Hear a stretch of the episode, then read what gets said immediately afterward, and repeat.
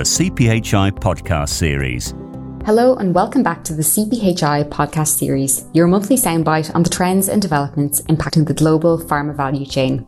I'm Rebecca Lumley, pharma editor at Informa Markets, and in today's episode we'll be hearing from Pacify, a startup that modifies glass vials with laser technology to create DuoVial, an innovative, lyophilized drug delivery solution which is safe, sustainable and incredibly user-friendly. The pharmaceutical industry is brimming with innovation, from biologics such as cell and gene therapies to COVID-19 treatments and precision oncology drugs. And as pharmaceuticals grow more advanced, so too must the drug delivery and packaging solutions that get them safely from the manufacturer to the patient. In today's episode, we're joined by Gareth Pearce, founder of Pacify Limited. Gareth has a degree in product design and manufacturing and has spent more than 25 years working in commercial sales of primary pharmaceutical packaging solutions.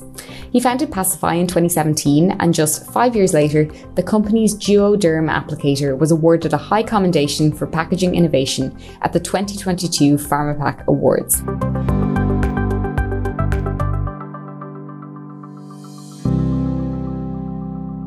Gareth, you're very welcome to the podcast. Thanks for joining us. Well, thank you to you too, Rebecca. This is certainly a first for me, but as with so many things in the startup journey, there are many firsts. Absolutely. Well, we're delighted to have you there. And kind of speaking of firsts, I'd love to begin by hearing a little bit about the company's story. You know, how did you get started? What sparked the initial idea for the product? I guess it's harking back 5 years, and that seems a long time, but in that in-between time, there's been some challenging periods. So perhaps 5 years isn't too far. And it's never one factor that triggers these things, usually a combination. I've had plenty of time in this industry. I've watched another company startups fail. They've raised funds, but they've not had quite the right idea. I've sat through packaging quality issues where consumers have complained about ampules and sharps injuries, and the status quo response in the industry is just not quite good enough in my eyes. With the engineering background, I've kind of always had an inquisitive mind, always sat alongside manufacturing lines just to understand what's going on within the production. But I think ultimately the trigger that made me leap from a well-paid corporate job was as with many people, I use the phrase, the wrong boss at the right time.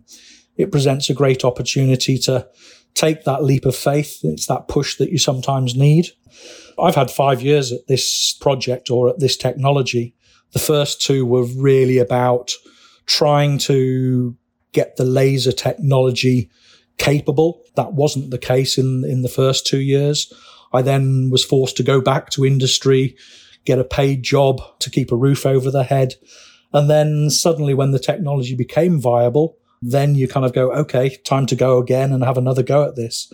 So really the last 2 years have been proving the technical feasibility of the technology and then finding the right product and market to have a go at. That's very much where I am now, a very positive place, frankly. And so you've mentioned the technology there a couple of times. That is the laser technology that is quite central to the product. Could you maybe talk us through how that works and, you know, maybe whether you had any experience in this kind of field before actually trying to design the product? As you say, the laser technology is one of the fundamental factors that underpins this enabling of the product.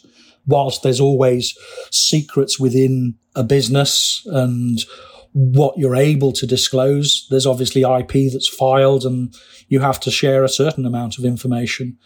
When I came to look at and try and understand this technology, my perception of lasers was that it was something akin to a Star Wars Jedi's lightsaber. I've learned a lot since, and although there's a lot to understand, I think it's sometimes easier just to explain it to the general public as high-tech voodoo, because it's a surreal technology. I think what's interesting about glass, its unique properties are that it's both impermeable and transparent. You can see through it. But what's incredible about the laser technology and the glass combination is that you're firing these ultra short pulses of light that are captured by the glass and weaken the glass in a very prescribed way.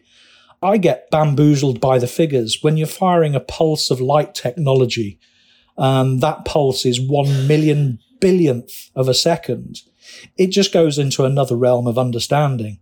So whilst the laser technology is the enabling part, it's also key to ensure that we don't look at the sexy laser technology, but we look at how you actually use it to achieve a certain end game. And DuoVial is essentially a simple piece of tubular glass, a single piece formed with two chambers and a glass membrane between them. It's really taking that laser technology, pre-weakening that membrane to enable you to mix two products, a liquid and a powder. So the technology is wonderful, but it's really how you come to use it at the end of the day that's most interesting. I really love that phrase, high-tech voodoo, was it? Let me take that high-tech voodoo and try and translate it into my layperson's explanation.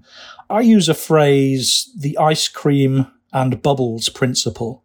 So imagine you've got an ice cream cone in one hand and you're holding a champagne glass in the other. The challenge is to try and draw a circle inside the bottom of the champagne glass with your ice cream cone. It's not an easy task unless you either change the ice cream cone to one of those cheap skinny ones or you change the glass to a larger glass. So laser technology isn't just lightsaber-like technology. There's a lot more to it. So I hope the ice cream and bubbles principle kind of communicates the challenge. Absolutely. No, that's a great analogy. It kind of paints quite a visceral picture.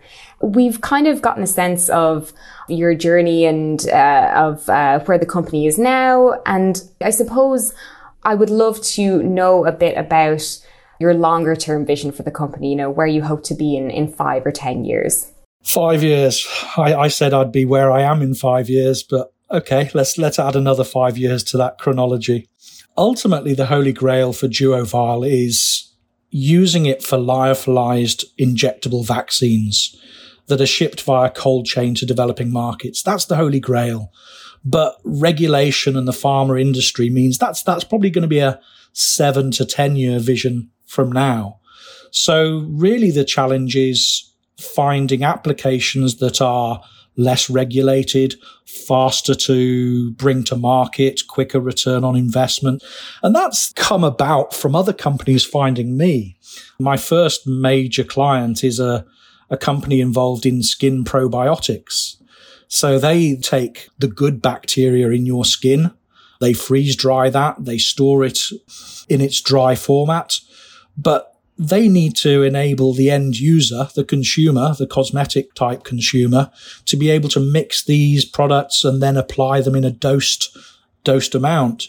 So I would say the market that found me in terms of a need to fulfill their requirements. So that's kind of the immediate goals. But as I say, long term, there's much bigger goals and the challenge is step by step, taking a focused approach. And what you've mentioned there, is that Duoderm? Yes. So DuoVial, I always say, is the primary technology, the glass and the laser technology. But within that, you can have very individual applications. It could be duo diagnostic applications. The Duoderm product is for dermal skin type applications. So that's why I've called it Duoderm at the end of the day. Are you struggling to cut through the noise? The pharmaceutical industry can be a crowded market. Partner with CPHI Online, the largest pharma marketplace and community worldwide. Get direct access to 280,000 pharma buyers and gather qualified leads all year round to help build your pipeline and grow your revenue. With CPHI Online, you'll be able to stand out from the competition and reach a large global pharma audience. To learn more about promoting your company using only one platform, go to cphionline.com. And it was Duoderm that was awarded the High Commendation for Packaging Innovation at this year's Pharmapack Awards, which kind of leads me into what I was hoping to discuss next, which is, I suppose, the role of exhibitions and events such as Pharmapack or CPHI Frankfurt. How do these kind of things factor into your business plan? What is the benefit of kind of being there and being recognised at such an event? I guess the interesting thing is Pharmapack, for example, has been around for 20 plus years. And I think it was the first exhibition I ever went to. And I'm not sure there's been a year that I've missed. So it's become an integral part of my career, my networking, my involvement with the industry, my learning about the products that are coming to market, learning about competitors. It's just, I suppose, the ideal forum. It does what it says on the tin in terms of Pharmapack. So for me, why do I attend? Knowledge and networking with people. It's proved the perfect ecosystem. And it was always going to be my launch platform when the time was right, which was this year, actually. And I am quite curious as well in terms of, I suppose, how different the experience is at an event like that for a startup compared to, you know, we obviously have quite a few larger, more established companies who are there as well. What do you think could be done at these kind of events to encourage startups or to help solve some of the, you know, the hurdles that startups generally encounter? I think what's been done over the past couple of years by Informa at Pharmapack specifically has been exceptional in terms of certainly the timing for me and the ability for me to be visible. If we take the May event this year, I was able to exhibit in the Innovation Gallery. I participated and won an award in the Innovations Awards. There was the startup pitch to investors. There's the innovation tours. How else does a startup get the opportunity to put themselves really at front and center stage? I met with another startup that hadn't participated as a startup in the hub, and they were on the outer skirts of the show. They didn't get the visibility that the ecosystem you've presented really gives us. I'm speechless in terms of the value I've got from the show so far. The big challenge is where you go next. Do you get lumped out into the big wide world where you're one in, 500 stands and don't necessarily have the presence? It's an interesting journey to think about going forward. That's a good point.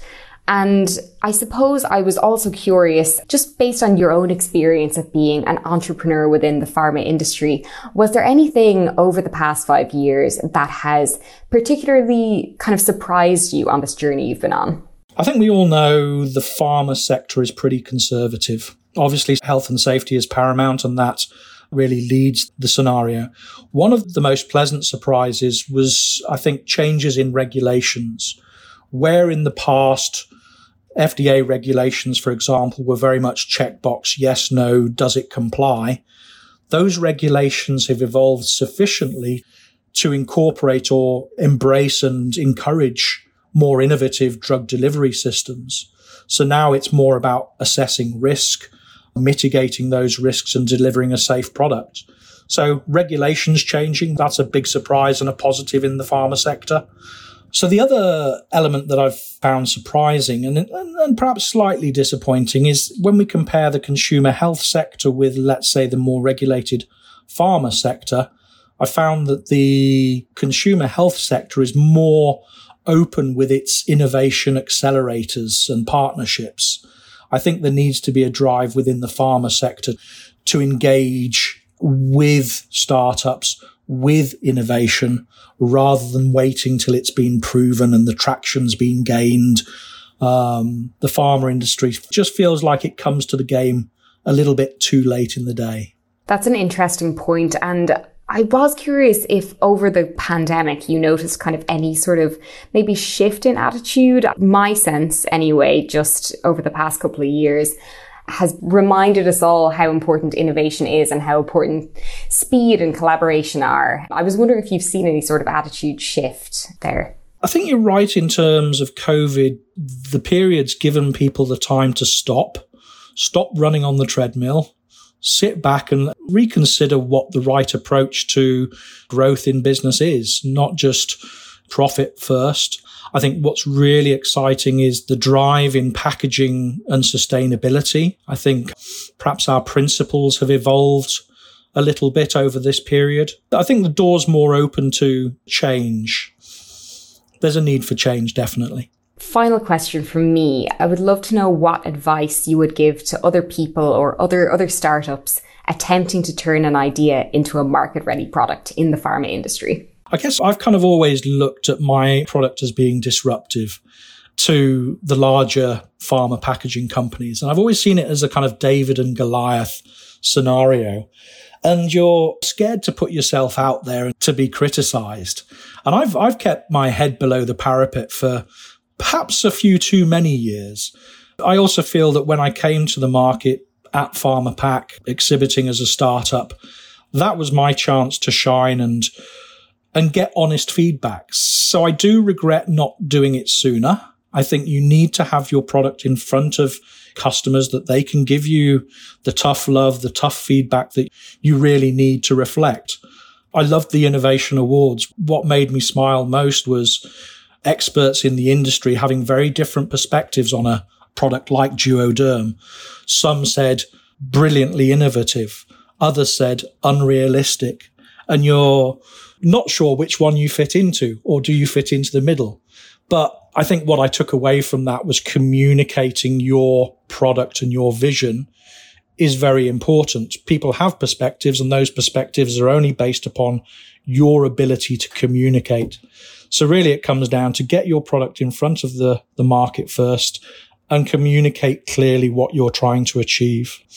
That's what I took away from Pharmapack and I suppose the first 5 years in my journey. So there you have it. Get out there and communicate your vision. Well, Gareth, thank you so much. That is all we have time for this episode. And thank you for listening. For more news, features and expert content on all things impacting pharmaceutical supply chains, manufacturing, drug development, packaging and drug delivery, please head to cphionline.com. Thank you for listening to the CPHI podcast series. For pharmaceutical news, webinars, events and more, visit cphionline.com.